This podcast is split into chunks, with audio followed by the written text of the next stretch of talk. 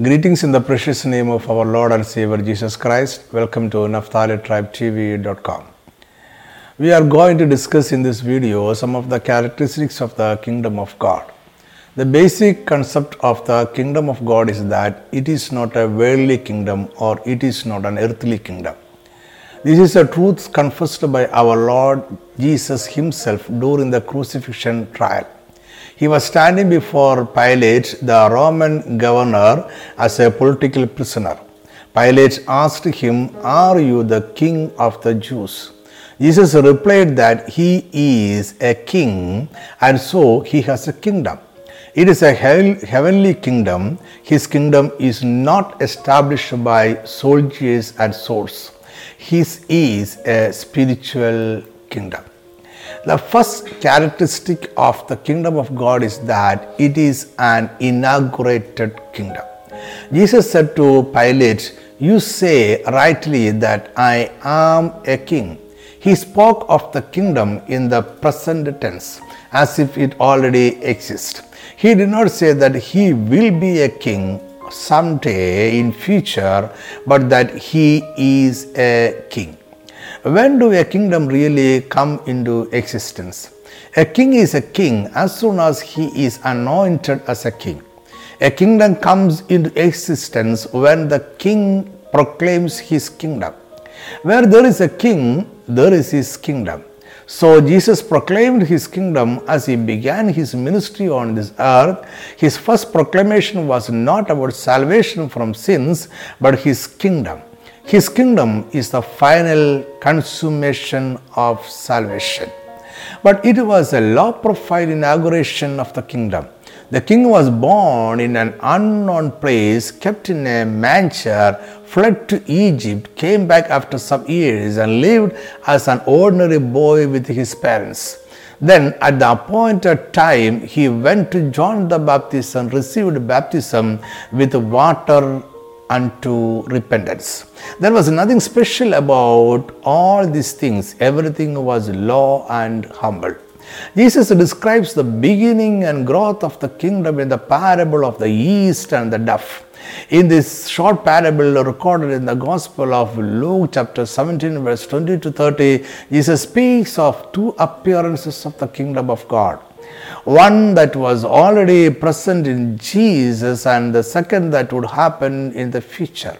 The present manifestation is not an observable, ma- magnificent event, it is like the yeast in the wheat duff. The kingdom is like leaven which a woman took and uh, hid in three measures of meal till it was all leavened. It has a humble beginning and a gradual influence and growth which will be finally consummated in future.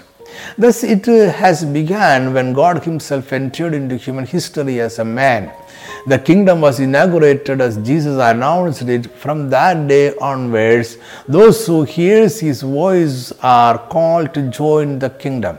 He offered inheritance to the kingdom to all those who responded positively to his kingdom message. The first characteristic of the kingdom of God is that the kingdom is already inaugurated by the proclamation of Jesus, but it had a humble beginning and will have a magnificent fulfillment in the future. Though it was inaugurated by Jesus as he proclaimed it, at present, the kingdom of God remains a mystery. It means it is not comprehensible to all. It is a mystery revealed and hidden at the same time. After the narration of the parable of the sower, the disciples went to Jesus and asked for an explanation to it. They could not understand well the hidden meaning in the parable. To them, Jesus answered, Mark 4 11 12. And he said to them, To you it has been given to know the mystery of the kingdom of God, but to those who are outside, all things came in parables so that seeing they may see and not perceive, and hearing they may hear and not understand, lest they should turn and their sins be forgiven them. When Jesus spoke about the mysteries of the kingdom of God in parables, he had two intentions. All of the listeners are not supposed to understand the mysteries, and those who are chosen should understand it very well. Here, Jesus speaks about two groups of people to you and uh, those who are outside. Though many may hear the words of Jesus, some among them are outside the kingdom of God. They will hear Jesus revealing the mysteries of the kingdom but will not understand it. It will not go deep into their heart and it will not bear mature fruits. The words of Jesus will have the fate of the seeds that fell on the wayside, on the rock, and among the thorns. They do not understand the mystery, so that they would not turn to God and their sins will not be forgiven. But to those who are, those who are chosen and um, uh, predestined for the kingdom, they will understand it well. To them, his words are like the seeds that fell on prepared fertile soil. It will bear hundredfold matured fruits Many hear the good news about the arrival of the kingdom, but only few understand the spiritual mystery about the kingdom. Only those who understand the spiritual mystery join the kingdom. Clearly, the kingdom is not for all, but to those who are chosen. The second characteristic of the kingdom of God is that the kingdom of God is a mystery. It means all who hear the good news about the arrival of the kingdom may not understand and accept it. Only the chosen people will understand the mystery and accept the kingdom. Where is the mystical kingdom now? As we said earlier, Jesus inaugurated the kingdom by proclaiming his arrival in him. One day the Pharisees asked Jesus when the kingdom of God would come. Jesus answered them that the kingdom of God does not come with observation. The Jews were expecting the spectacular appearance of their Messiah. The Messiah of the Jews was a king who would come supernaturally or with a supernatural authority and would destroy all their Gentile enemies he would recover all the promised land and reign thereafter gloriously. But Jesus said that the first appearance of the kingdom is not a breakthrough with a magnificent show because it is a mystery that some may comprehend and others may not observe. So to the Pharisees, Jesus said, For the kingdom of God is already among you. The kingdom came and lived among them. The kingdom was in Jesus. In Luke 11 20, Jesus said, But if I cast out demons with the finger of God, surely the kingdom of God has come upon you. The presence of the kingdom was revealed through signs and wonders. The signs Jesus performed was the signs of the presence of the kingdom among them. In Luke 17, after answering the Pharisees that the kingdom is already among them, Jesus continues to speak to his disciples about the second arrival of the king. The second advent is a spectacular breakthrough into human history. Jesus said, For us the lightning flashes and lights up the sky from one end to the other, so it will be on the day when the Son of Man comes. The same event is foretold also in Matthew 24 27. For us the lightning flashes in the east and shines to the west, so it will be when the Son of Man comes. The third characteristic of the kingdom of God is that kingdom has two appearances. It is already among us. The second advent will be magnificent like the lightning flashes and uh, lights of the sky from one end to the other. In between, the church has to suffer many things. In Matthew 22, Jesus narrates a long parable of a wedding feast. By the end, the king in the parable makes an announcement. This is an important principle of the kingdom of God. The king said, For many are called, but few are chosen. There is an allusion in this verse to the Roman custom of raising their militia, but uh, by the law of the land, all Roman citizens above the age of 20 were soldiers.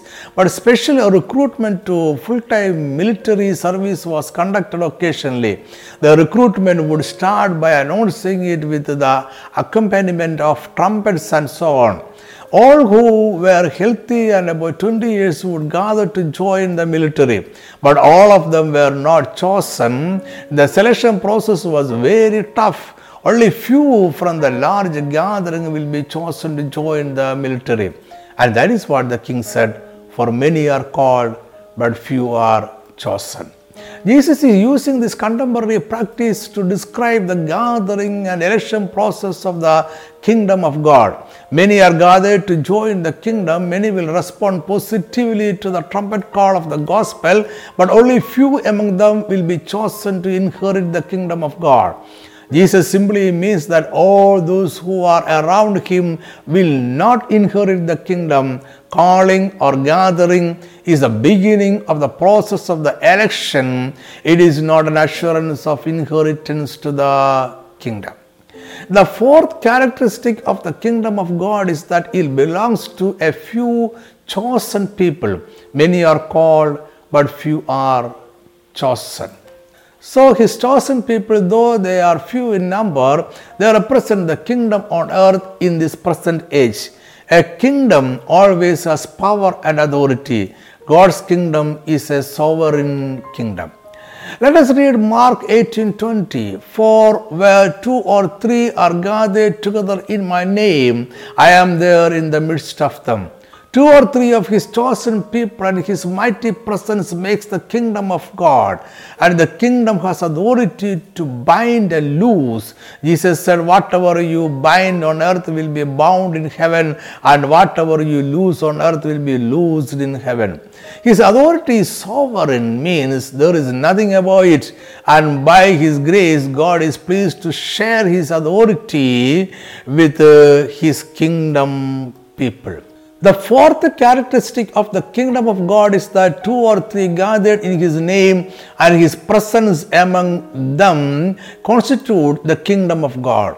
They would have authority to bind and loose. Another characteristic of the kingdom people is that they live on this earth as sojourners and pilgrims. They are the one who lives in this world with their heart in the kingdom of God. Once we are born again, we become foreigners to this world. So we long for what is above and not for what is on this earth. And so we do not run after worldly material possessions. Rather, we are investing in the kingdom of God. The kingdom people may have material possessions in this world, but the treasure is in the kingdom of God. They are not bound to their material possessions. So we live in this world like Abraham as foreigner, dwelling in tents, waiting for the city which has foundations, whose builder and maker is God. This is the true mindset of kingdom people. As a result, we are different and separate from worldly people. We have a different priority in our life. Jesus said in Matthew 6:33, "But seek first the kingdom of God and his righteousness, and all these things shall be added to you." The fifth characteristic of the kingdom of God is that we are sojourners and foreigners in this world.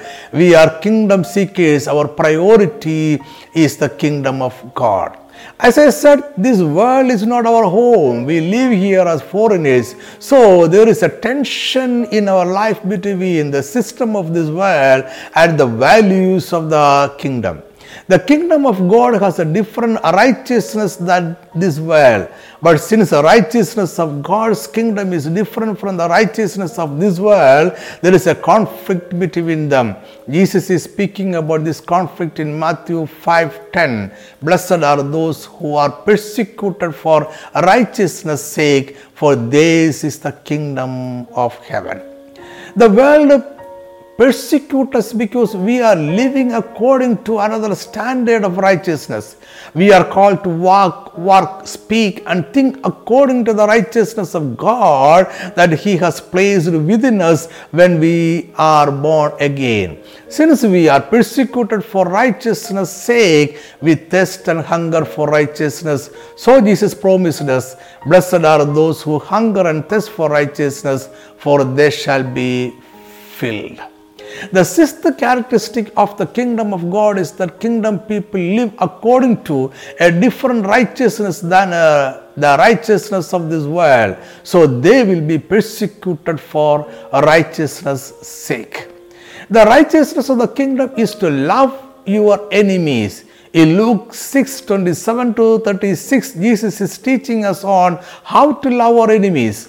Verse 27 begins the exhortation with saying, But I say to you who hear, love your enemies. Verse 35 says, But love your enemies. Between these two exhortations of love your enemies, Jesus gives three examples of loving our enemies. He is teaching us to bear all ill treatments from our enemy without retaliating to give up all our possession to those who ask for it and to give without any expectation of repayment. This is the seventh characteristic of the kingdom of God love your enemies. Let me cut short this message. Thanks for listening and watching. May God bless you. Amen.